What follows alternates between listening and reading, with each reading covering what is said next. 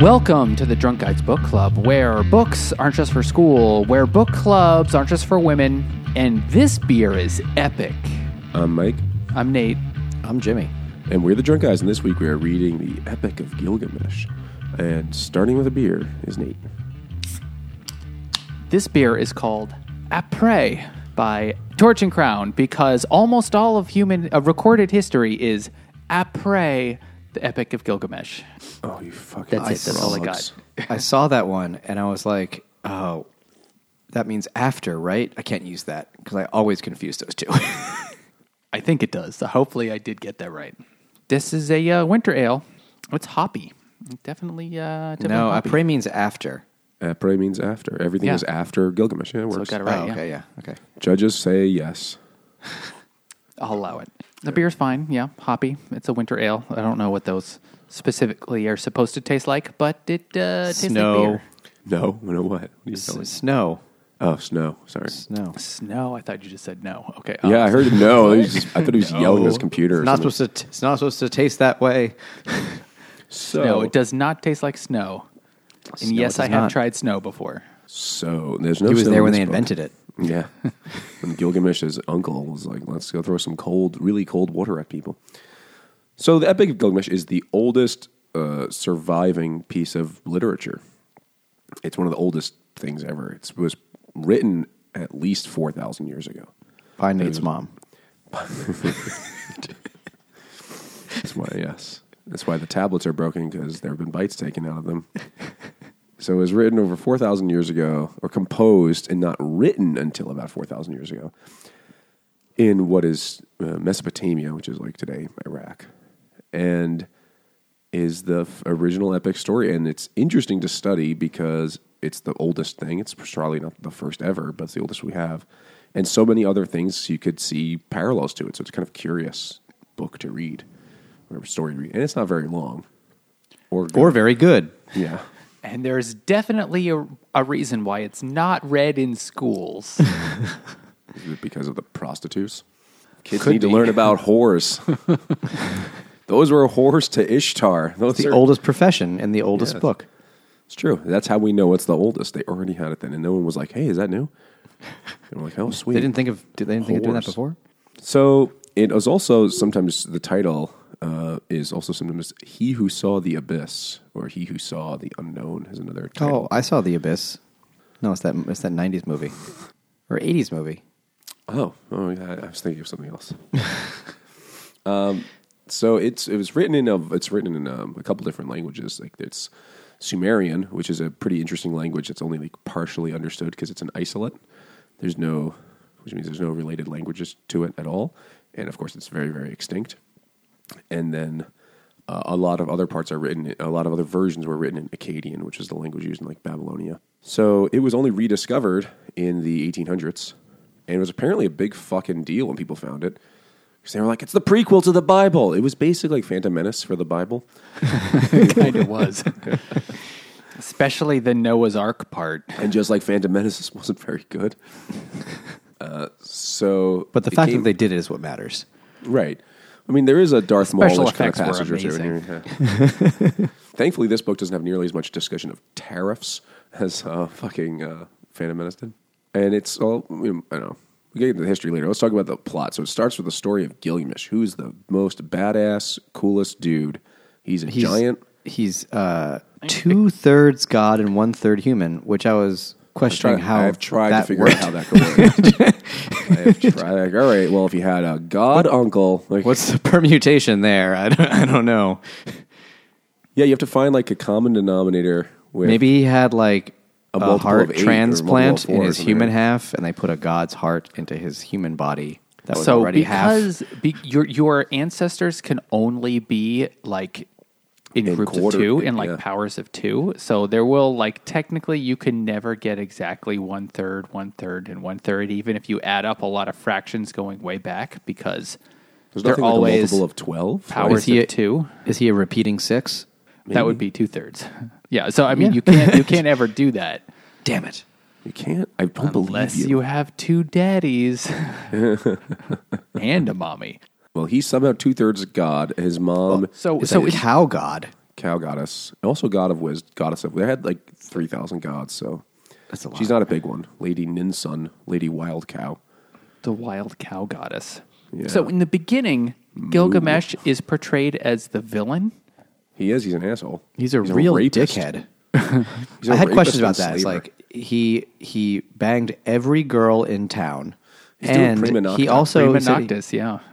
Yeah that, but he, he also just banged everyone he saw in the streets. But he He's also he said 15 he, feet he, tall. Like, he who's took gonna run away every. from that dick? He said he took every son from his father. Like, what does that mean? Did he made them bang work the and boys build. He too? made them build. No, he made them build the walls of Uruk Oh, and okay. build the ziggurats to Ishtar. This is where the orcs in Lord of the Rings come from. Also, Is that true? the Uruk-hai. God, f- no, they don't. You're making that up, really? It's the same word. It is the same word, yeah. That's true. Tolkien definitely would have known the fucking Gilgamesh. The Gilgamesh. I love that. Did you read about it on the Facebook, Jimmy? Yeah. When I'm done watching my programs, I go on the Google. Yeah.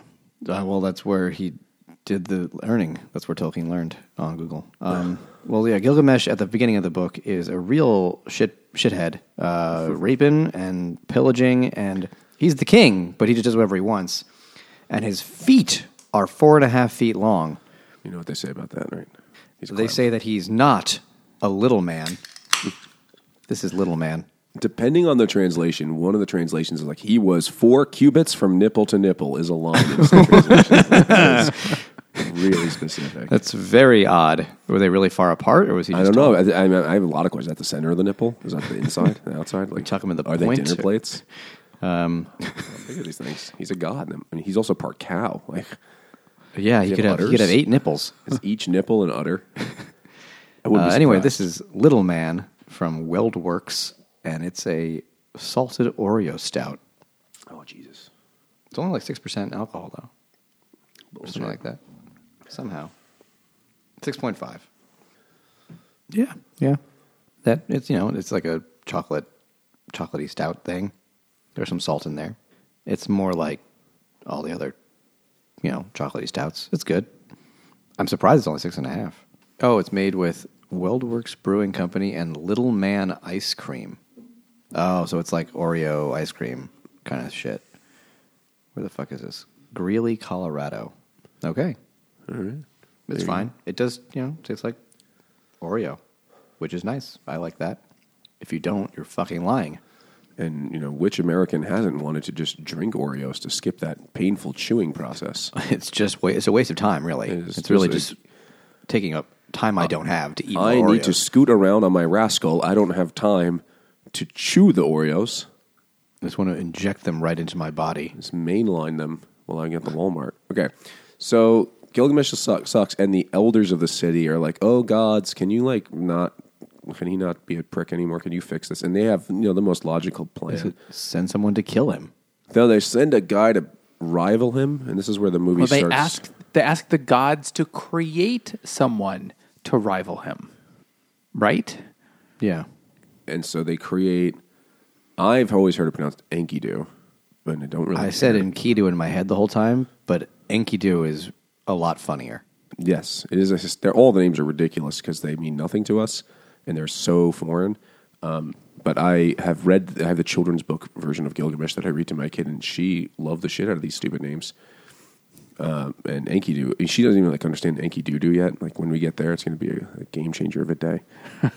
but they make Enkidu out of clay, which sounds very biblical, and the spit of a goddess, because you know she likes to lube it up and they send him to live in the woods, and he's a hairy man beast. And he just is out there like suckling on goats and shit, living in the wilderness. And he's happy as can be. And this is where like modern scholars see like the conflict of this book, using air quotes, is civilization versus nature. Right? Like Gilgamesh is the king of an amazing city, and the Enkidu, the only guy that could rival him, is a wild, hairy dude. So he's probably Greek. And they fight, and Gilgamesh wins. Like the city wins. Now, I also was reading a second book. But that literally only takes two pages. But we also skipped skipped five the, We skipped the really important part where Oh yeah. they, they said, You're not going to have to fight him. Just send him a hooker and she'll bang him and then he'll be like, "I love Civilization. It's Well, awesome." well, a, hunter sees Enkidu and he's like, "That's Yeah. fucking weird." There's a feral man bear, and he tells his dad because he's a little bitch, and he's, "Daddy, I saw a scary man in the woods. His penis was out." And then the dad's like, "Here's what you do: Gilgamesh will want to fight him, and then he's going to send the temple harlot Shamhat to go fuck him to civil to fuck him civilized." Which is the opposite of what most people figuratively kind of language they use is like talking about fucking is, is wild and crazed, but like no, she's gonna like get him to file taxes after that pussy. and there's a line in this translation. By the way, we all read the same mediocre translation. the one that it repeated itself It's forty-seven called times in a row. Gilgamesh, the new translation by Gerald J. Davis, because this was the version I had. It's not. It's far from the best translation available, but it is a very readable one. Whereas other like the best translation in terms of scholarship is the one by Andrew George, but that's the one where it's like a footnote on every third word to tell you, oh, this tablet might say this word. Like it's like very scholarly version. If you want to just read the story, this version's fine. It's, short. Hmm. It's great if you're doing your thesis, but if you want to just read a book, it sucks ass. Yeah. So um, there's a line there that I was like, oh, that's interesting. Um, it, and Shamhat goes there and she's like, um, she Look shows him at these she- boobs. She, shows him her titties. She's like, look at these. And he's like, them's filled with them's udders. And he doesn't know. But he figures out he very, even though they hadn't in- invented it yet, he knows how to motorboat. And he's like, and then this is a line I love that she gave him to know the wiles of a woman. For the space of seven days and seven nights did Enkidu lie with the temple priestess, his member hard. He should have called the doctor six and a half days ago with that erection. That is exactly what I wrote. I wrote that note on my on my thing. That is a lot longer than four hours. but he's a magic magic wilderness guy, and so then um, I forget exactly how she like tells him like go meet Gilgamesh. He's cool, and he's like his city's like really nice, and you don't have to like live in the dirt and shit. Well, it's because she bang she bangs him, and then he goes to like hang out with his friends, the antelope, and they're like, "Nah, man, you fucked a lady. You're not one of us anymore." He's like, "Shit, what am I going to do now?"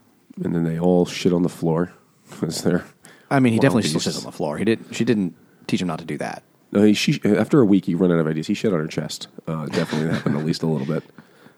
He drank some pee. Um, she's a prostitute. She's also. Uh, I, I've been trying to understand what this is. She's a temple prostitute. I'm Which- sure there's some sort of cultural thing that has no alle- uh, analog Anal- to our analog. life. So or just sex was part of religion and had religious power.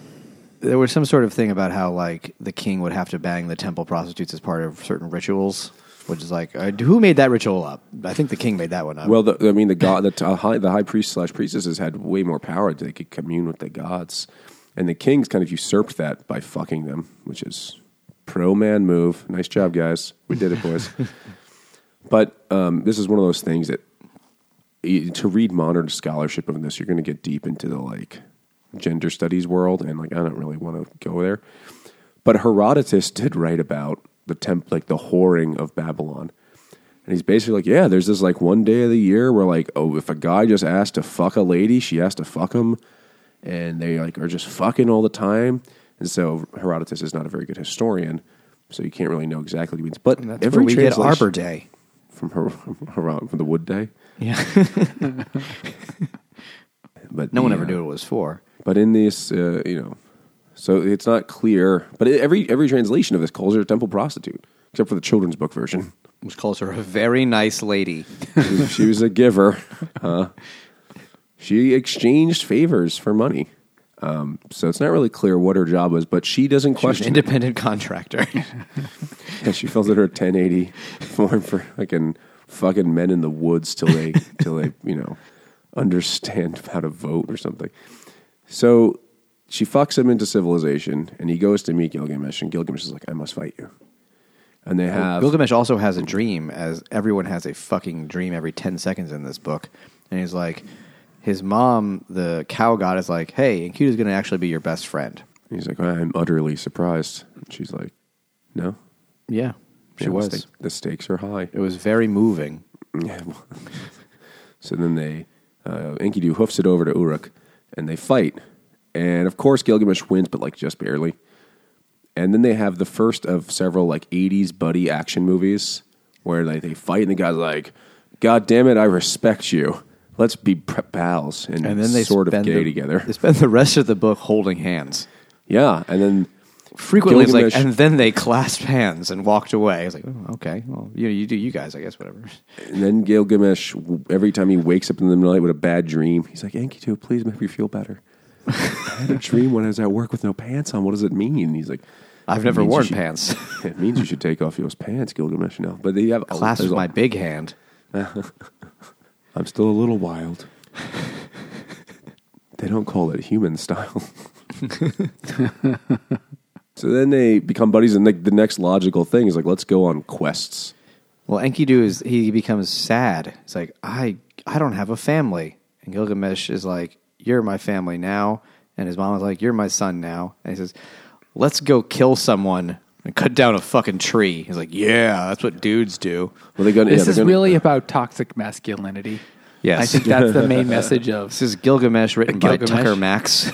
Yeah, they go to the cedar forest, which is like enormous, and they but they get there really. Fa- they make really good time. That's how you know a dad wrote this book. They He's walk. like, it was like they- three days spent on a seven week journey. Yeah, every day they travel. It's like they traveled 30, 30 leagues, then they had lunch, then they did twenty leagues, and they traveled. You know, He's talking about worth. fantasy football leagues. That's what friends do. But the dad's like, listen, they found a shortcut. They made a really, they made really good time, and they never stopped to ask for directions. He just He's walked the towards coolest. the woods. Coolest guys ever. So they go to the cedar forest, which I guess cedar was. I mean, Mesopotamia is not forested; it's just a muddy patch of garbage. Well, I mean, if there was it might have any been. forest anywhere, that would be remarkable. It'd be like, oh, what is this? Let's call it a forest. what do you call this thing? Because it's for Big us penis to use. trees, and it's guarded by Humbaba, and Humbaba is a funny word to say, and it is a monster. It really is a fun word to say. but you never find out what it fucking looks like. It just Uh, has he's seven. he's a cloaks giant with an angry face. and shitty breath. They're also each holding 600 pounds of weapons. They're fucking. This is like a start of an Arnold action movie. They're like But you just got one two guy's of got a those Gatling minigun gun. things, Yeah. like that you strap to a helicopter. You just got one on each arm. Yep, and he's got like five machetes tied to each leg, and a cod piece that's also a revolver. You know, they're just whatever stupid action hero. You know that that sequence that's in many action movies where they just fill every pocket with guns before they go break into the headquarters of the Cobra or whatever the fuck it is. So they're carrying um, an obscene amount of axes because they're going to have a very masculine axe throwing contest. And they meet Humbaba, and it's literally described as its breath is death because it just eats garlic. Because he doesn't have any toothbrush big enough for his teeth. He's so cranky. and so they fight it, and in the middle of the fight, which is not really exciting, Gilgamesh is like, "Oh, I forget what is he? A Shamash? Was that the god he asked for? Shamash is the temple prostitute. No, Shamhat is the prostitute. Damn Shamash is the god. He prays like- to the wind god. He's like, "Can you please? Yeah." He's like, "Can you can you please help us beat him with farts?" And the It's not as stinky as "Oh." his breath. He's like, yes. And then they all just get terrible Heineken farts and they just rip them horrendously in the cedar forest. And it's like, cedar's normally fragrant, but this is bad. And the trees are fucking These smells don't go together. This is, oh God. And like, the moths are settling on my clothes now. Like, it's not good. And they kill Humbaba. But first it like begs for its life. And it's like, hey, I'll suck your dick. And then they're like, "Mm, uh, maybe. Wait, wait, And- no, no, no, definitely not. No, definitely not. No, I got Enkidu for that. And then they kill it. And But- Humbaba curses him. He says, Enkidu, you're going to die. And Gilgamesh, you're going to watch him die. And they're like, curses aren't real. I like to watch. And then they cut his head off. And then they cut down a big tree. And they build a really big door that I still don't understand what the fuck it's for. Uh, well, I think if do you know what the Ishtar Gate is? Do you know what that looks like? No, it sounds like you're speaking pig Latin. So Ishtar is a goddess in this story. Yeah. Who, um, the Ishtar Gate is from ancient Babylon. It's now in the German museum. There's an actual door. Can you let me share my screen, you fucking tyrannical bastard? It's just default. I never fucking. This is this is America. I thought. You thought this is Canada. oh, oh no, eh? so like uh, this, this is this is the Ishtar Gate. It's this thing that was in Babylon. That's been it's this beautiful blue kind of glazed tile thing that is um, was the one of the many gates to the walled cities. and it has monsters on it, and it's this enormous thing, and the Krauts stole it, and it sits in the fucking Pergamon now. That's pretty amazing. And I am so surprised it wasn't the British. I know. I'm not. Sure, I don't know the story of how the Germans got it. I don't know that part of it. So they got a very late start in imperialism. So, like, They made up for it. Kanye. they had a they real did a good job. they had a they had a real good run of about five years. Yeah, so I Well, also, like Germany wasn't a country until after everybody had done all the 1872 or colonizing something like that. So they were busy colonizing all the other, you know, fucking Bavarian provinces and shit. so they that, somehow got Angola, wasn't it? Well, Angola? no one wanted that. It might have been the Dutch. So the No um, that kind of like massive gate thing was was common at the time, and putting a giant door in there would have been a symbol of wealth. Also, cedar is like a really good material because it's you know, weatherproof and bug proof and smells nice. So, they made a big, nice smelling door out of the giant tree, like the world tree of yeah. And sorts. then, then they all just held their wood together for a while. they they make a raft and they like they float the giant door back to Uruk, and he's like, "Now we got a nice door." And they're like, "Okay, cool." Somewhere along here, I wrote this note. I don't remember exactly what this was, but Enki. Did you notice Enkidu at the start of the story is a is a you know naive baby man. Like he doesn't know He's anything. a feral child of sorts. And then all of a sudden, he knows how to interpret dreams. And there's another line. Uh, yeah, Enkidu, who was begotten in the wilderness, knew how to interpret dreams. And you're like, okay, I guess that's how that works. And then later on says he has seen battle and is practiced in the arts of combat. Like he's the original Van Helsing. Like he just keeps getting skills. So yeah, he I goes mean, his from- only battle would have against like a bear, maybe. He lost his only real fight against Gilgamesh. I know he's zero and one. I guess also they- against women.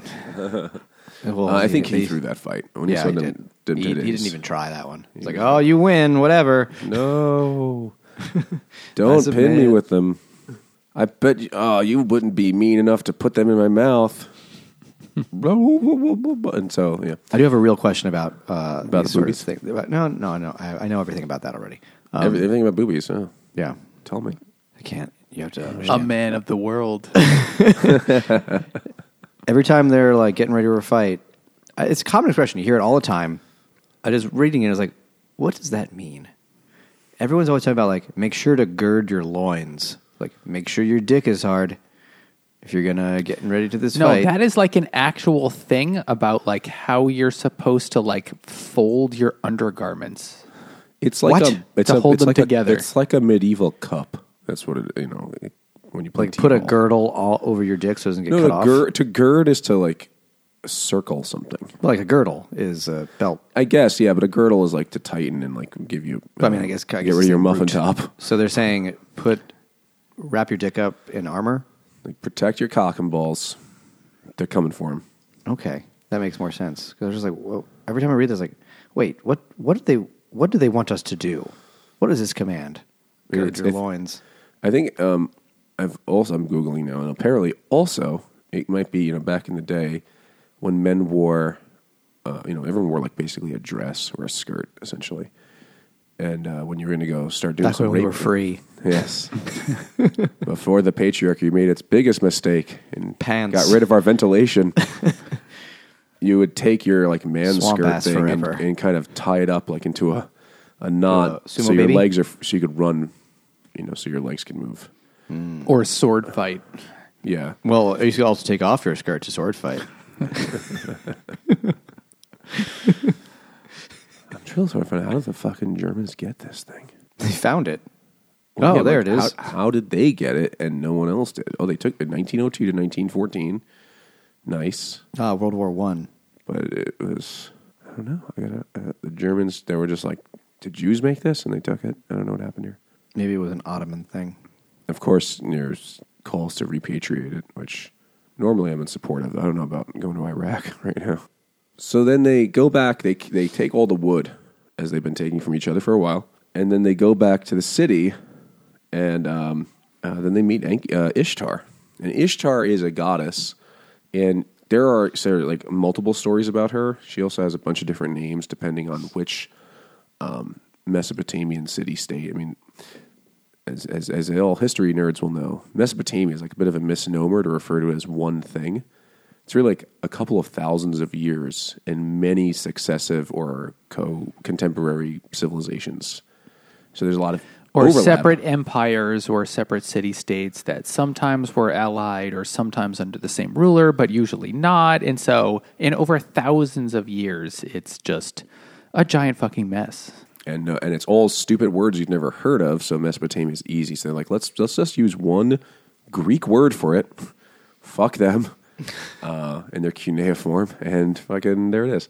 Cuneiform, also Greek.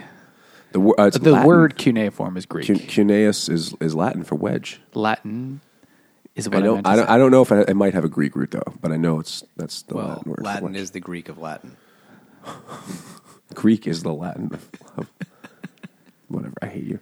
Um, so anyway, Ishtar. Um, she was also known as Inanna, and I mean she's interesting. Like there's a lot of poems. Like the first writer with an like nobody knows who wrote the Epic of Gilgamesh. It certainly wasn't one writer, but the first writer in the world that has a name is a female priestess from somewhere in Mesopotamia. I forget which city.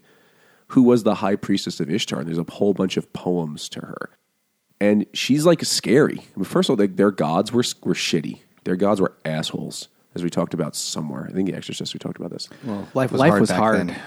Well, that, that's uh, I'll repeat. I said this last time. Like they had these mo- uh, maxims, and it was like these these uh, platitudes, and it was like how shitty life was. And one was what the animal weather doesn't destroy, the animals eat, and what the animals don't eat, the weather destroys, and what's left, the mongoose eats. Like that's how shitty life was.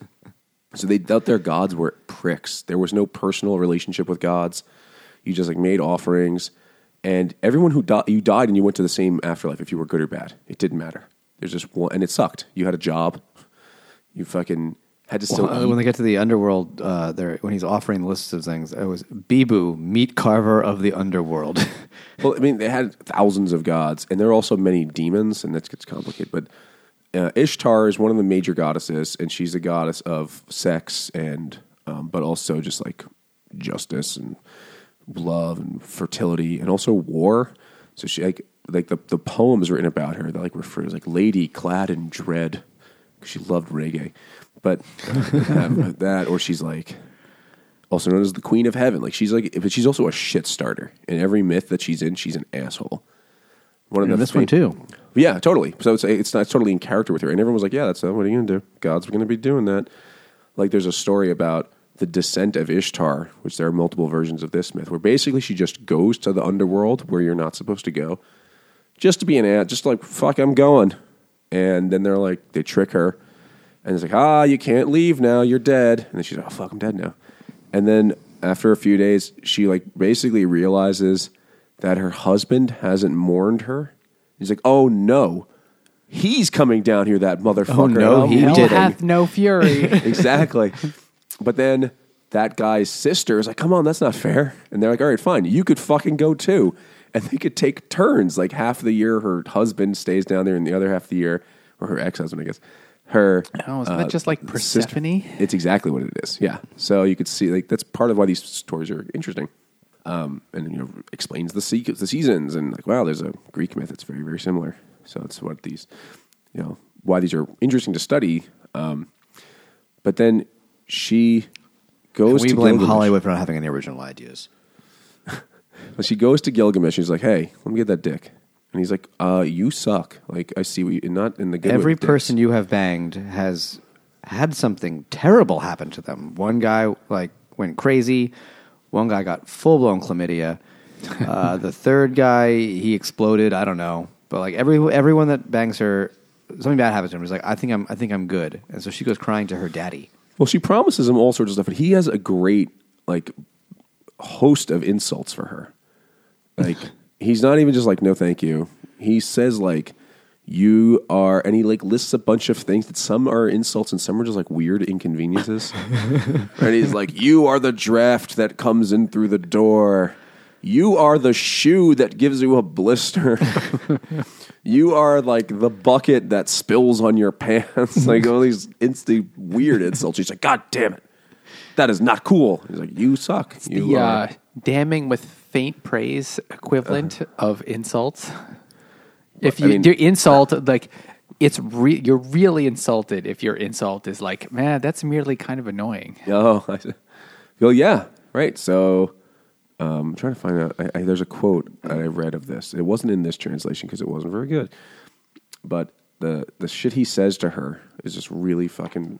It's just funny. Like you are, you are the dingleberry that clings to your garments. Like it, they're they're bizarre insults, and uh, and she doesn't take them lightly. So then she cries to her daddy. She's like, "Daddy, can we do the logical thing?" and send a big angry bull to go fuck these the guys bull up. of heaven. bull of heaven. That is what they I'm known as in the gay circle.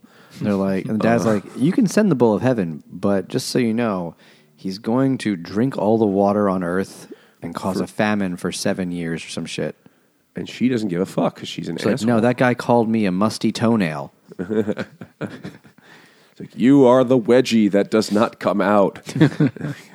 You're the dead tooth in an otherwise perfect smile.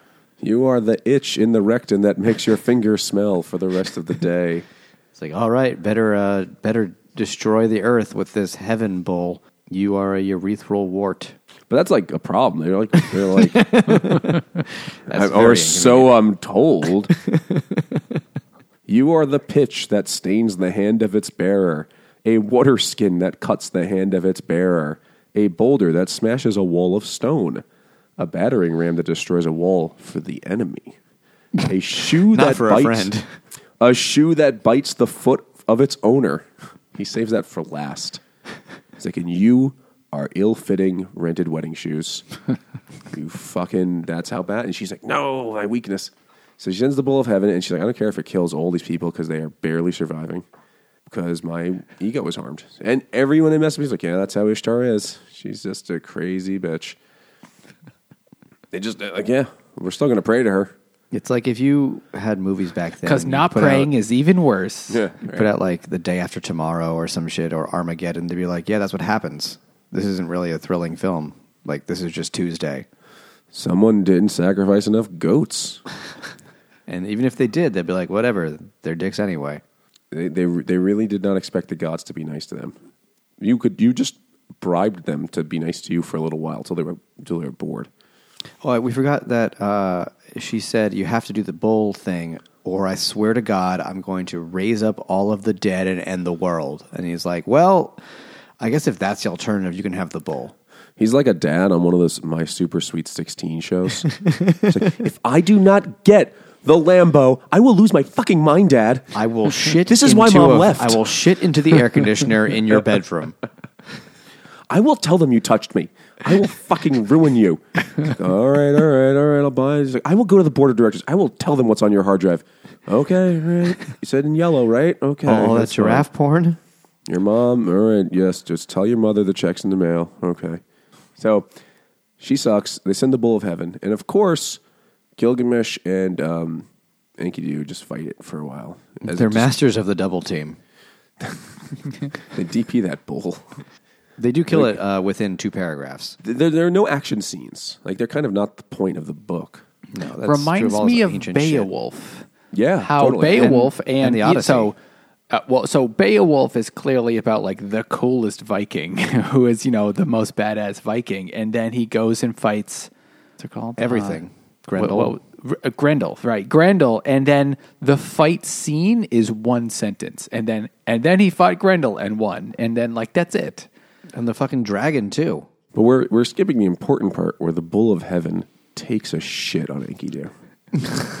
They don't call him And- Enkidu for a reason. Enki Dookies, and this is like Enki Duke. It's like a pig Latin for Dookie, I think. Uh, but clearly, if this was made into a movie today, which it probably shouldn't be, but this is the part where the Danny Glover, like, now I got to deal with this bullshit, and that would be in the movie. It would have to. no, be I in think the movie. Enkidu should be Danny DeVito. Oh God, that's Look he out. Does, it does look feral. There's fucking duty over here. It's not mine. I.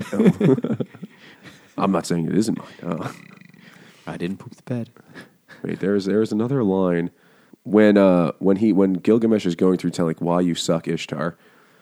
there's a part where she's going through all the stories. Like, remember that guy who was a shepherd, and then you turned him into a rock, and you kicked that rock into the ocean because you were bored, um, because his dick didn't work once or whatever. And there's a line, um, "Loved you also, Ishulanu, the gardener who tended your father's date groves. He would bring you endless baskets of dates." So you went on a date, and he would bring you endless. Uh, every day would he garnish your table with delectable viands. When you cast your eyes upon him, you were smitten with lust.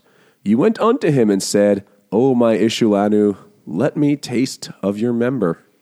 and then later on, he's like, "But Ishulanu replied to you, Not "Me, until the third date. what is it you want of me? Has my mother not baked, and I have not, and have I not eaten?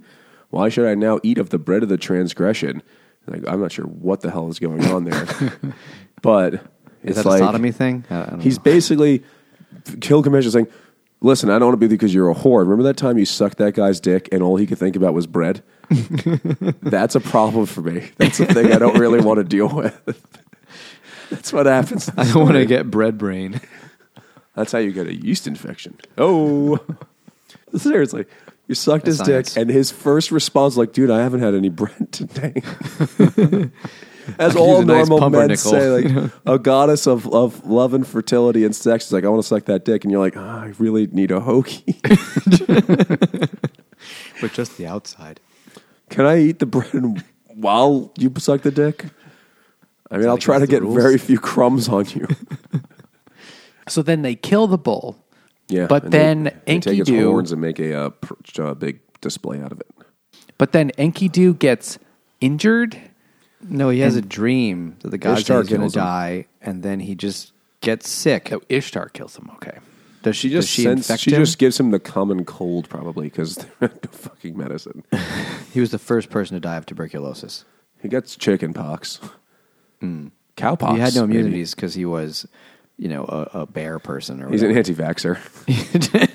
he's a he's a guy who lives in the woods. He's like a survivalist. Clearly, he doesn't believe in vaccines. He gets sick from shitting indoors for once, even though. like, so, so he dies, and then Gilgamesh is very. they sad. definitely did not shit indoors in Oh yeah, probably not. Babylon. But really, he's really only known this guy for what, like a few days, a week, Well, a couple weeks, a couple but it- weeks, but they've had a lot of sex together. and they killed. A, they killed other- a giant, and they killed a giant bull. You know that part in Predator when in the beginning um, Arnold Schwarzenegger and Carl, Carl Weathers grab into a bro grab and like flex like they were trying to make their biceps explode. You know that Yes. shot? That's what Gilgamesh and Enkidu did for like the last six weeks while the free hand jerked the other one's penis. so they They're they very are- friendly. They are they are cum brothers. Like they cannot be broken apart now. And Gilgamesh is devastated. He is very sad.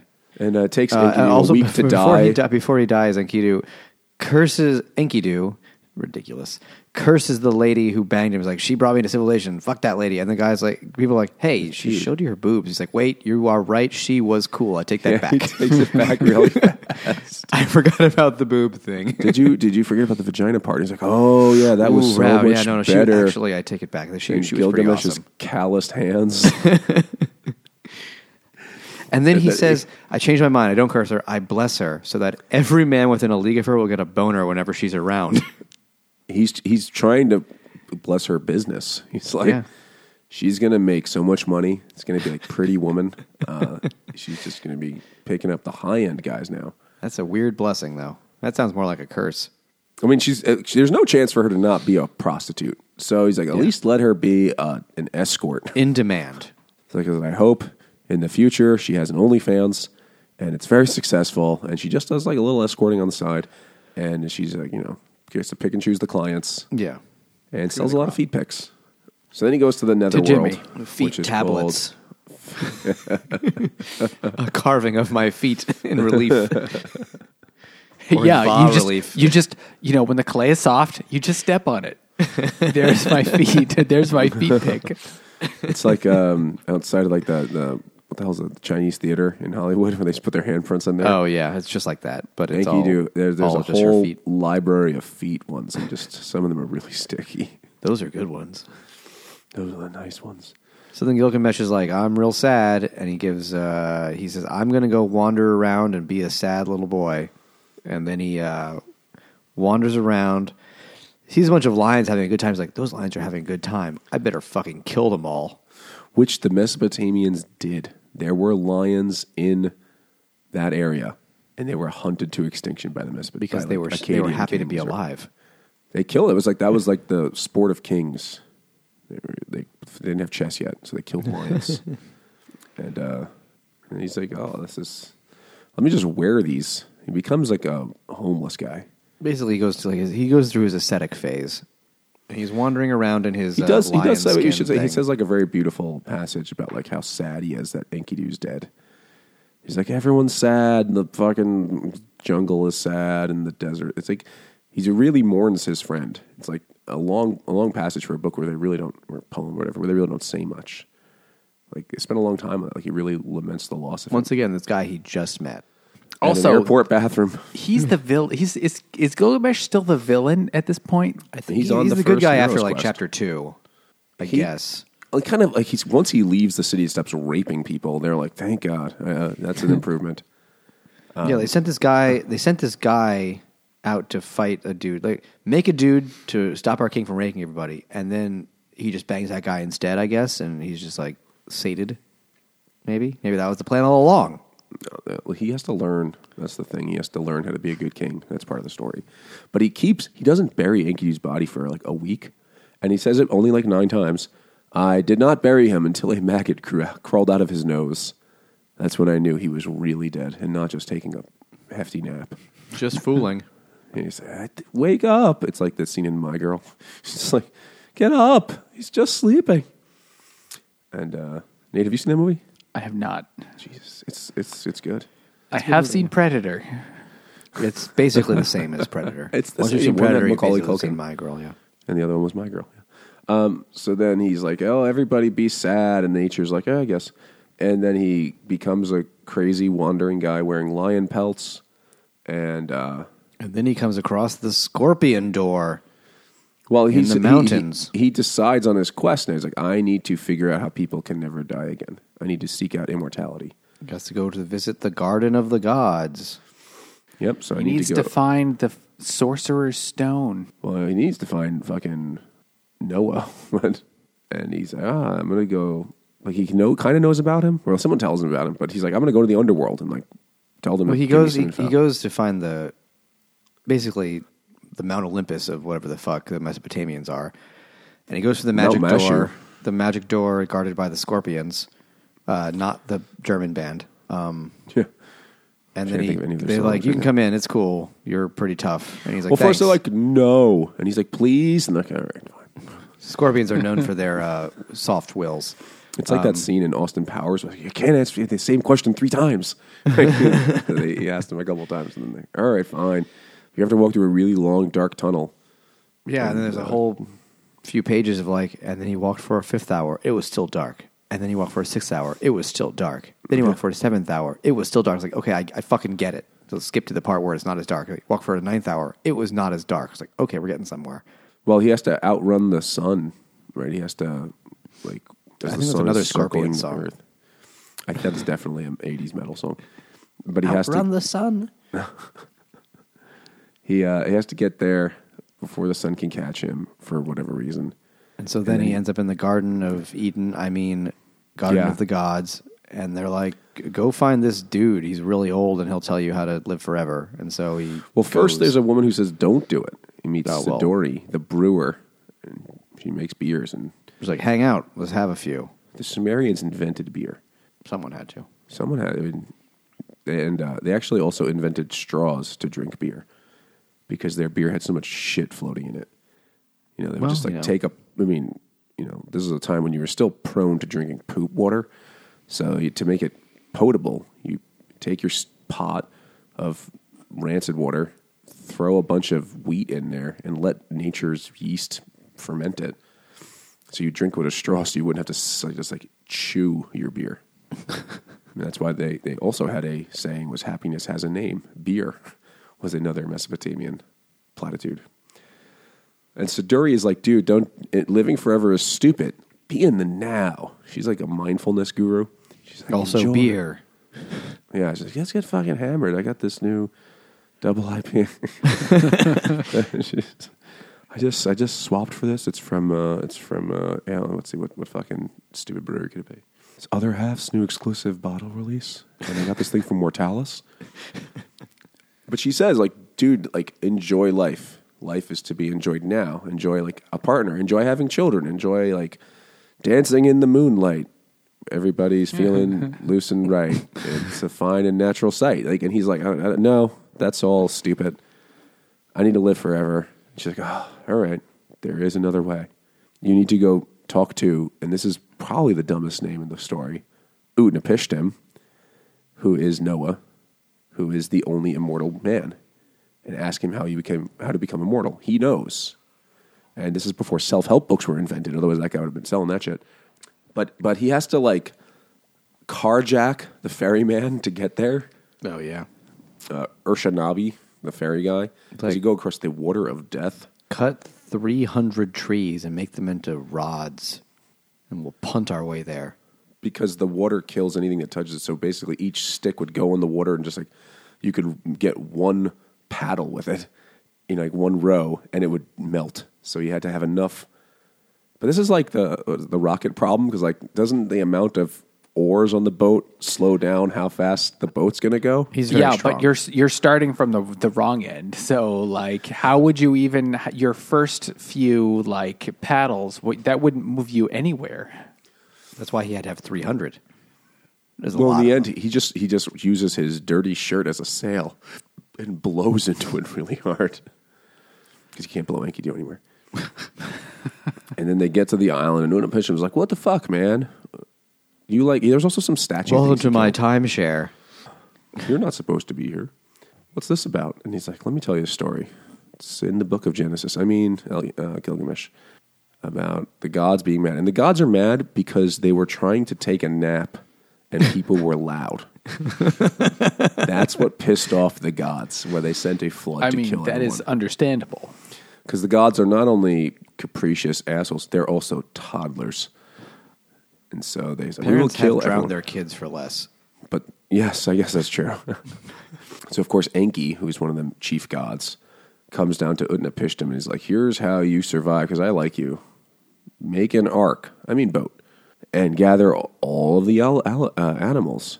And then there's a storm, and it lasts for six days. It actually says gather the seed of all the animals. Oh, Go God, jack yes. off every animal on earth. It's like, really? Do I have to do that? Like, you gotta, you gotta do it, man. I'm a god. Bad Go and things jack will off happen every if single you one. Don't. "Oh no! Go jack off a bear. Like, he's not gonna like it. Like, he will. How did he get? I mean, some of those animals were. Where did they away. put all the seed afterwards? Is- Yeah, how did he artificially inseminate the other animals? Did he just like drink it? I it? just got a turkey baster and I'm just going to town. so then, and story, just like in a story that you read in Sunday school, the waters recede. He sends out a bird a few times until the bird finally stops coming back because birds are assholes and are not grateful when you save them from floods. They're nature's asshole. Yeah. And uh, then it lands in a mountain, and then he comes down and he lives a really long like time. Noah's Ark, pretty much. Exactly, which is what made this so. And now Uh, you can newsworthy. find you can find the Ark of Utnapishtim at the museum in Kentucky. Really? Oh, is that like one of those bullshit ones? The biblical, the biblical Oh, the creation Ark museum. encounter. Yeah, I don't know what this is. the creation museum. It's There's oh, a- dear God. A young Earth creationist Oh, minister nice. created this whole giant like Noah's Ark thing. They uh, like they recreated this thing, but inside is like set up like a museum. But it's also but it's a Christian. Kids going for kids get in for free. Um, well, you got to start them young, or they won't believe that shit when they turn six. It is 510 feet long, 85 feet wide, 51 feet high. Just like Gilgamesh's nipples. Yeah. Those are the dimensions of Gilgamesh's taint, actually. Um, It's run by some like Australian weirdo. I think. Oh yeah, Ken Ham is. His Oh name. yeah, yeah, yeah. Not, but, but his children are not the children of Ham. He's very adamant about that. he also doesn't like people who are unable to eat ham, I'm sure. No, he does not. Let's see. They rub a Oh, bit of pork on you every time you come in just to see if you burst into flames. It also the the the theme park also promotes the idea that humans coexisted with dinosaurs. Oh yeah, yeah, that's in there too. Fantastic. Jesus riding a raptor or some shit. Ken Ham, founder of Answers in Genesis. He looks like a This thing was big news a while ago. I, I, it's just sad that it's still around. But when it started, we were like, wow, they're they're really doing it. this is incredible. It's literally incredible in the old meaning of the word. oh, hiring policy controversies. Uh, I can imagine what the controversy there is. yeah, they use a lot of hard R's. Uh, that you have to attest that homosexuality is sinful. but not if thou art on top. Do you ever see that meme of like a children's book version of Noah's story, and it's two um, like lions with manes going onto the boat? Oh yeah, it's like oh wait, Like, I think it's gonna, gonna work. So it tells the whole story. This is like the longest part of the book, where this old man tells a story. He's like, "Oh, I've been so someone to listen," and Gilgamesh has to listen to this shit. And then there's another very logical thing because he's like, "I really want to live forever." He's like, "I don't think you do." He's like, "No, I do." He's like, "All right, here's what you have to do, Gilgamesh. You have to just stay awake for a week." And Gilgamesh instantly falls asleep. like the Total dad sentence. I'm trusting my eyes. And then he's like to his wife there, he's like, hey, don't wake him up. If you wake up, he's going to lie and say he's been awake Yeah. for a week. He's like, no, no, no, I heard everything you said. I've been here. So they have So- to make a loaf of bread every day. And then he'll see the bread is rotten. He'll be like, oh, I can't get around this lie now with this rotten bread. this is foolproof. An ironclad alibi. to this day, Oh. the FBI still uses the bread technique. That's true. That's what they. so he, That's how they broke Lee Harvey Oswald. so he's like, oh fuck, you got me. Isn't there something else I can? Uh, can I like? How about now? I stay away. Is there a plan B? It's like, oh yeah, yeah. You have to just like go find the special life rejuvenating plant, um, which On is the probably bottom something of the sea. advertised on a late night uh, telecommercial, uh, you know, infomercial. There's probably some plant that alleges to do this, and It's like like in Harry Potter. Gillyweed? Gillyweed, yes. that let you breathe underwater. Yeah. This is just physically underwater. So he gives himself a pair of mafia style cement boots and he just picks the plant and he gets back up. He's like, well, that was easy. And he's like, okay, I'll, I'll enjoy my eternal life. And he's going back home and a fucking snake steals it. He's like, God damn it. Now that snake is going to live forever and I won't. Well, this one, this is a myth, and it explains something about the world that the snake sheds its skin as it eats this thing, so it's young again. Even though that's not really how it works. No, are- it is not. It was a simpler time. It's a cute way to explain why. Look, it's a baby snake skin. again. That's bigger. They're mostly just like, please kill it. Don't let it bite you. And then the story. Then he goes home and he's like, "This this has been the worst road trip, and I am disappointed." But then, after having a good cry about it, he's he returns to Uruk and he's like, "Oh yeah, this city is the tits." And that is going to be important. Like that's how I'll be remembered. This is how you live forever through like your sh- the shit you do, not by living forever, but by Look It's on a my works, ye mighty, and despair. Yeah. And I'm going to go back to banging every woman in this city. No, like, but he's a "Shit." good king now. He comes back and he's good. He hasn't done any king It- shit. it- it's consensual banging. He hasn't done any only. king shit in this entire book. No, he's just a, he had to learn like oh you gotta. He cared about his people. He wanted to bring back immortality for his people. And then He, he's like- he wanted to be immortal so he could rule his people forever. yeah, but like he but he wants to bring back that plant to his people. Everyone life- have a little bit. I mean, I guess you could if you repot it. You could, you could take He cuttings. was like mostly in it for himself, but he was willing to do the bare minimum for other people. for a king in the ancient world, that is. Like, he is like the fucking Gandhi of the of that time to give a fuck about the people. He's a he's two thirds God. Two thirds. They don't say which two thirds. You'd be surprised. He It's has- not what a- you'd expect. He is, has a cow penis. It's So no penis. uh, yeah, well, it's a bull penis, but it's also he also has a tail. He does have a tail. It's a birth defect. He's very sensitive about it. Then But- there's a twelfth tablet that most people are like that's probably not really part of the story. So I didn't I read it. didn't read it. I didn't Nope. read it either. I read the uh, I read the wiki on it. It was like it's a bunch of bullshit. They're like somehow Enkidu's back alive, and it's like maybe it's just about like what happens in the afterlife. But they're like, no, this thing sucks. Fuck it. It's just another adventure where they go to the underworld for some reason, but it doesn't matter. I mean, there are multiple other Gilgamesh poems. He was so there was a historical King Gilgamesh at some point, and then he became a god afterwards. This tended to happen in, in this part of the world. Well, you know, as you do. you know, he was a pretty cool guy. I mean, if you look at the like Sumerian or whatever kings lists, they have reigns that are absurd. They're like, this guy reigned for 28,000 years, followed by the short lived reign of so and so for just 16,500 years. Like, like absurd. Like, no one knows what the hell that means, but it's all like they like mytholo- myth- mythify the, the dead, dead leaders. Hmm. And in a polytheistic religion, like it kind of makes sense, I guess, to add. Like, oh yeah, you can become a god. Why not? He's already two thirds of the way there. It rounds up. Yeah. So there are many versions of the story, but those are the, that's the gist of it. Um, what do you guys think of it? I didn't like it. Well, I see why they don't read it in schools. Is it all the It's Too much weird. banging in the first chapter.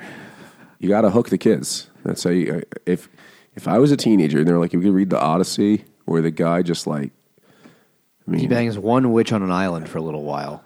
Yeah, but it's like you have to, you have to get through a lot of book, and then there's like the whole passage about like him lining up axes and becoming an old man, and a, there's an ancient dog. That's stupid. So, or you read this story. So it starts off right away. A whore fucks a man into sense sensibility. You're like, all right, that's an easy choice. it peaks early. It's the it's like when they show the best scene of the movie in the trailer, and like the funniest joke is in the trailer, and then you see the rest of them. Like, wow, that was really it. This is all trash. That's kind of what happens here. You know, Shamhat pulls her titties out, and they're so fantastic that Enkidu is like, listen, fuck you, animals, fuck you, fuck PETA, I'm them titties. And he never looks back. never, never regrets his decision. Even as he's dying, he on the deathbed, he regrets it for a minute, and then he remembers the boobs. And he's like, "Oh, right, no, it was worth it." Yeah. The only reason he regretted it for a second is because he couldn't think clearly because he had a fucking full on boner from the boobies that he had this priapism for the last six months. His penis is kind of gangrened at this point. And then he, he's like, oh, yeah, yeah, yeah. Titties. And then he dies a happy man. What else? Uh, Nate, you're a history guy. So I'm glad I've read it. That I will say. I'm glad that I finally got around to He reading had the it experience. because I knew basically nothing about it except that it was the oldest thing. And now I can say I've read it, and it Besides- didn't take that long. Your mom. I was talking to Jimmy, to be fair. Oh yeah, that's fine. It's fine. Okay, I'll keep that in. Yeah, yeah, it's, it's all it's only fair. So you're saying, I'm sorry. I was saying, I'm glad I actually read it. Now I can say I've read it. Great. It, wasn't dumb. amazing, but you know, it was less painful than a lot of things we've read. Only because it was short. Every single thing that happened in this was a non sequitur. This is the first story. You I you gotta know, cut- cut but like it's just like, hey, we're friends now. Let's go kill a giant and cut down a tree. Like, yeah, like, oh, okay, sure. I'm, I'm, I guess I'm down for this. And then they do that, and then they're like, and now we're gonna fight a giant bull that a mean lady sent us. Like, okay, I guess, sure. It just, it, it it's random adventure. I know. sure. I, I know. I'm using like m- modern criteria, which is unfair. But it was just like, what the fuck? Okay, sure. And like the the guy met him, and they were best friends, and then he died right away. Like, oh shit. All right, whatever. I don't know. You know, just- there were only about 10 people who could read. So the Yeah. fact that they even wrote it down is pretty amazing. I wrote it down many times in over centuries. Also, the many times thing. Is it just this translation, or is it all of them where they repeat the same shit over Uh, and over and over and I over think and I think over it's again? I think it's this translation that does that. Why would it do To- that? I think he No, did it to probably make all of them. Because he's probably, it probably was sense. written down that way. And so he's just trying to be accurate to the way I, mean, it I know written. it's it's supposed to be like I guess like an oral story, so like that's part of the part of the shtick. But it was just like I feel like I read the same paragraph four times in a row sometimes, and sometimes I actually did read the same paragraph four times in a row. I don't think it was quite as repetitive. I think he did that to give it an old timey feel. It felt too old timey or stupid. I'm sure you know uh, in oral tradition, like you repeat shit all the time, so you can actually you know. I mean, it was remember. literally like word for word. Sometimes the same. Yeah, it was thing. padding. so this this translation, I did not look it up until later, but this guy trans I'm using air quotes or translates lots of books. Like either he speaks 15 languages, or what he really does is just tries to write an accessible version of a book that's in a different language. He and is old. translates something from English to a more different English. sometimes uh, like, like he uh, like he, listen to what he has translated so i'm going to his website which looks like he made it with fucking you know wix and it's he has produced gilgamesh beowulf don quixote the divine Con- comedy I would love to read his version of Don Quixote. the canterbury tales and le morte d'arthur or whatever the fuck that is that's That's a lot of six- languages. That's s- minimum six different languages, and really Gilgamesh scholarship, like you need multiple languages just there uh, Multiple, like, completely extinct dead languages that are really that you bizarre. wouldn't use for anything else. Yeah, you have to be a, an Assyriologist to learn that how to read fucking Elamite or whatever dumb languages they were using. And fucking Don Quixote would have been what middle Spanish. Yeah, like and then Really Beowulf is Old English. Canterbury Tales is Middle English. Le Morte d'Arthur, I'm sure, is Old French. Divine Comedy is Old Italian. There is no way this guy speaks all those languages. He took other people's translations and. I think he probably, he probably just found public, probably finds public domain versions, which exist for all of those books, and just kind of tries to make it a little accessible or whatever, which is not up to say a bad perfectly thing. fair. I mean, like, I, I don't think that the translation, aside from that repeating shit, would have made the story that much different. The story would have been pretty much ninety percent the same, which I still was just like, this is fine. I don't like it.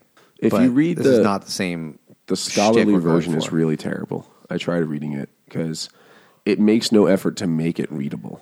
It's just like these are literally the words in the order they're written, and on, especially the Sumerian versions, which are the oldest. Sumerian is not a fully like we don't know every word in that language. Like there's a recorded word for hello in Sumerian, and there's no word recorded for goodbye. Yet there no are one fi- at left. least five different words for beer, which is pretty important. Their priorities were straight. Because they got you- so drunk they never said goodbye. They just Well, if you- Irish, Stout, they just constantly Irish exited. sour. Pilsner, yeah. Yeah. They're not going to bother with a Kolsch. But like it, it's this this um, you know the the the Andrew George version is is a million times more accurate, I'm sure, but is much more difficult to read. I'm That's just the issue I'll- with any translation. But it sounds like this. guy didn't actually translate anything. He just rewrote it. Yeah. He's, he's, she's summarized here. In the forest of cedar, parentheses, where, asterisk, Humbaba, close parentheses, dwells, open parentheses, let us, close parentheses, surprise him in his lair. So, like, half those words are missing. They're not there, and the guy has to plug them in to make sense of it. Enkidu opened his mouth, saying to Gilgamesh, I knew him, my friend, in the uplands, where I roamed here and there with the herd. For sixty leagues the forest is a wilderness. Who is there would venture inside it? Like, um, what? Like, this is, you have to work to read this shit. Like, this. Yeah. have to do that. I don't know anything about reading cuneiform, but I can't help but think that they probably didn't have a like written or like symbol for every single word that they might use. Like you were Maybe it was, like, supposed to shorthand. have to figure it out. Yeah, uh, more like shorthand. You're supposed to have to figure it out Kinda based mnemonic. on other things. It was like and Hebrew where so they leave out the vowels. So think of cuneiform was in use for over 2,000 years. So it was not a static thing. No. And it was, and it's not a language. Cuneiform is just a, a writing system. Kind of like the alphabet we use to write English is not English by itself because that alphabet could be used to write It's Arabic. German. Oh, no, the letters that's we use are the Roman numbers. alphabet. The numbers are, are Hindu Arabic numerals, but the alphabet we use is ultimately, I mean, Romans, but before them they got it from the Greeks, who got it from the Phoenicians, who were, um, and this is an amazing word I learned recently, a thalassocracy, uh, which is a maritime empire. That's a ridiculous word. They- Thalassocracy? Thalassocracy. And What the they, fuck does that mean? mar- like an empire that has power by controlling the seas. That's weirdly specific. Historians never see boobies, so they need to think of other things. I did learn that uh, North Korea is currently a necrocracy. Well, because yeah, it's written by it's the ghost of uh, yeah, it's the go. It's the grandfather of Kim Jong Un. Is Kim, Kim Il Sung? Il-sung. Yeah, he still is the leader. So technically, so it's a it's run. It's a necrocracy because it's run by a ghost. spooky. but the Phoenicians simplified cuneiform into um, what we think of as an alphabet, even though technically it's an abjad because it didn't use vowels. Because they were merchants, like it needed to be quick. But it originally started like a pictogram system, and then it became uh, like a lot of them used like syllabic versions. So you know, each character stood for like ka or ta or bo or vu or whatever sounds. But it was used for over a dozen languages. Cuneiform is like it's really versatile. It's like thing. Esperanto. Well, no, it's, it's just the writing system itself. Like those languages have many of them have nothing to do with each other in a linguistic sense. Like Sumerian the is isolate, Akkadian is a in a Semitic language. I'm sorry, So each symbol would mean a different thing in a different language. They all potentially, same yeah. Thing. And it was only in the 1800s. So the history of, the, of Gilgamesh is kind of more interesting than the story sometimes because it was in It's the late definitely more interesting than the 1800s story. that this shit was deciphered. And there's By a this- guy doing it part time. doing it as a hobby, and of course it's like He was doing it. He was doing it as a hobby because he hated his wife and kids so much he didn't want to be at home. Well, he hated his job, but he he was enamored with learning and had never had the opportunity to actually go to school because British England was a fucking horrifically classist society in the 1800s. And this commoner guy with the most English name, George Smith, taught himself how to read this shit. It is hard to read, like just different weird languages to begin with, but it's like cramped little 5,000 year old carvings in a piece of clay that the tablets are small. Like it's really just hard went to and read. stared at them for hours and hours and hours. There was no internet porn. he couldn't just. He had. What else was he going to do? And then they forced him to go do it in the desert. And he's like, I really don't want to go to there. Well, the, f- the first time he wanted to go, and, they, and it was a successful trip. He found like the li- They had found the library of Ashurbanipal, who was one of the few kings who could read, and collected all sorts of, you know, including versions of the Gilgamesh story in his library, and they stole that shit right from Iraq. They don't need these. Nope. Get lost, Mohammedans. We're, we're going to take care of these. but on his third voyage, he was like, Can I please come home? I miss my family and I have dysentery. and they're like, Bish Bosh, no. And then he fucking died. he fucking died. Died for the cause.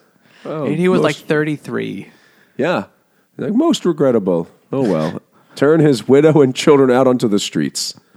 I think that they gave his uh, widow a payoff of uh, twenty, like twenty five pounds a year or some shit. No, it was It was, it was, it was, it was substantial. year. It was substantial.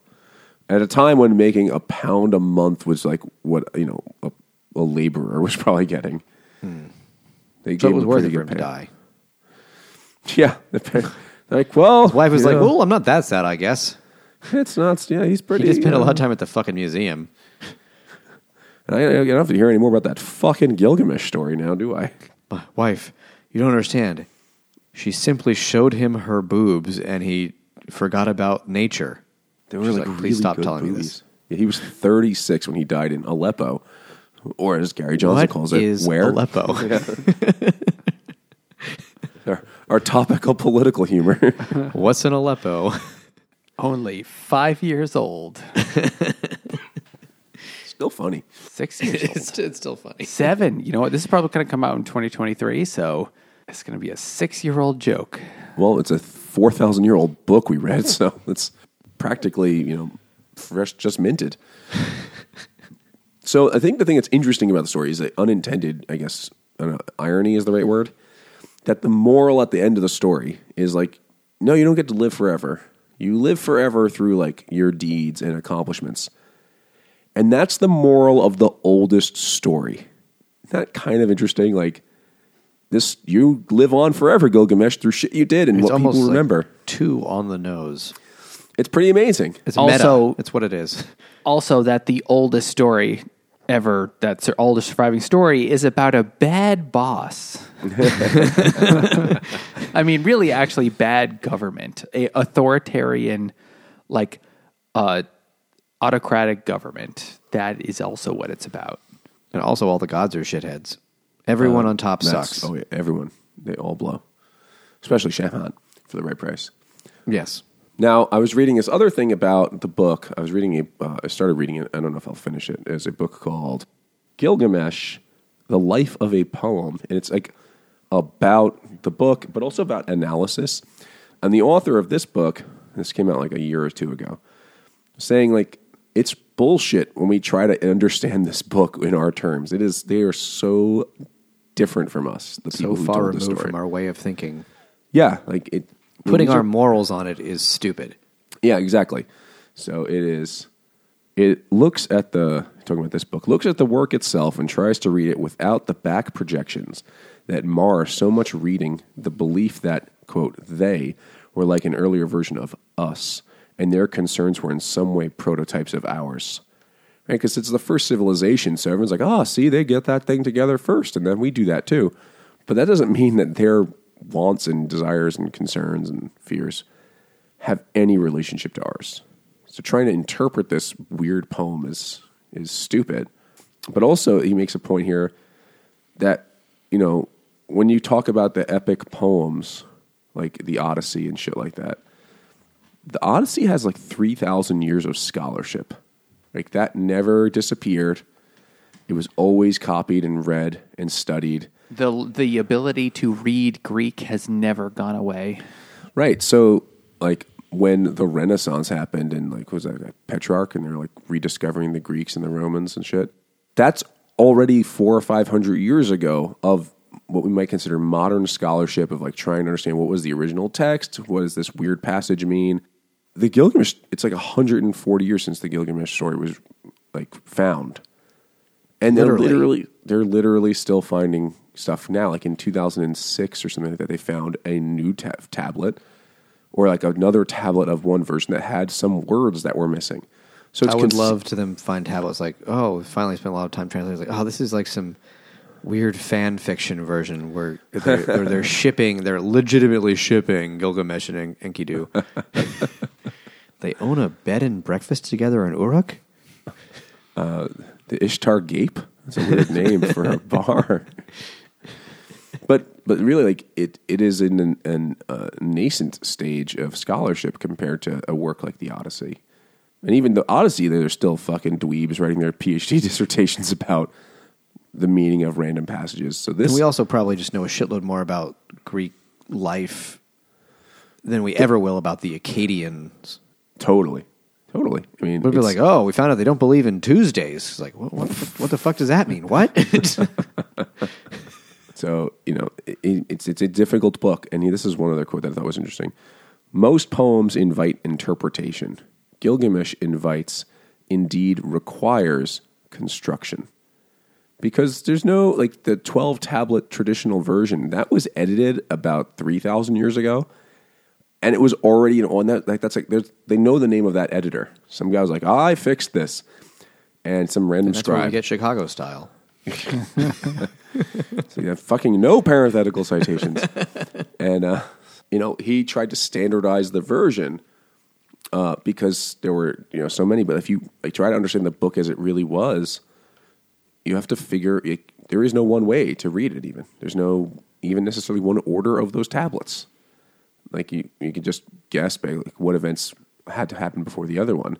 But then there's tons of other little stories about these characters that could have been part of it or were just spin offs. And some of them are just like, this one doesn't seem like it's as good, so we're going to pretend that it's not part of the main set. That's what they did with the Bible. Mm, this one's a more of like more of a B sides, you know. This is for the real fans. What's be? We'll put this on the Japanese import release.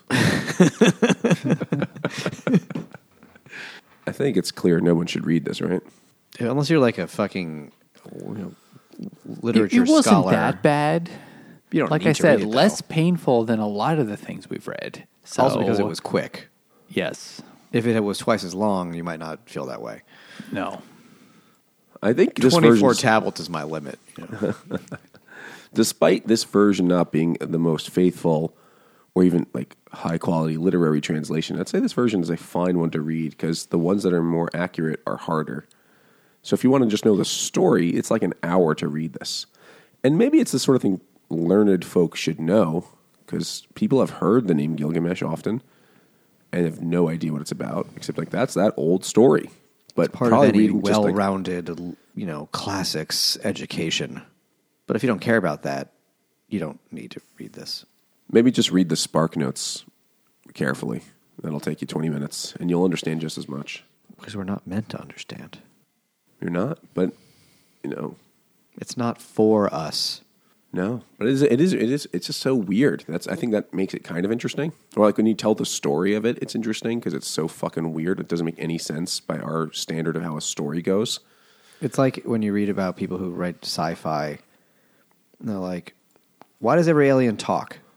What if there was an alien that just communicates with a series of gases?" And they're like, "Well, fuck! I Oh, guess I oh, never thought like about your that." mom. yeah, she, purely queefing.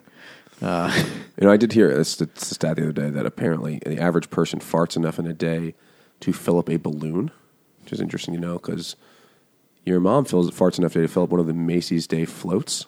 Yeah, she does. It's impressive. It's like a steady gas leak. They have to call National Grid often. they add they, they they use that. To She add is the reason for climate change.